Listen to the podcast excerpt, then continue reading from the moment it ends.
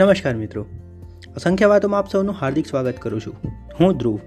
ચલો આજે આપને વાર્તા કહું. બહુ ડાયા, બહુ ખરડાય.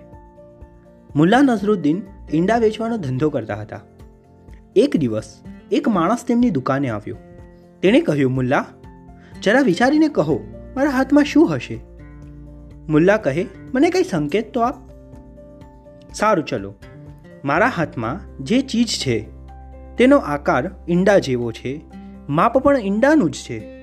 સ્વાદમાં પણ ઈંડા જેવું જ લાગે છે. ગંધ પણ ઈંડા જેવી જ છે. અંદરથી પીળું અને સફેદ છે.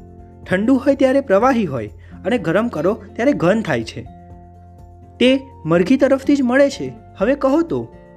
મુલા બોલ્યા, કેક હશે. ખરેખર બહુ ડાયા બહુ ખરડાય પ્રભુ પણ આપણી આસપાસ જ છે. પરંતુ આપણે એને ક્યાં ઓળખી શકીએ છીએ?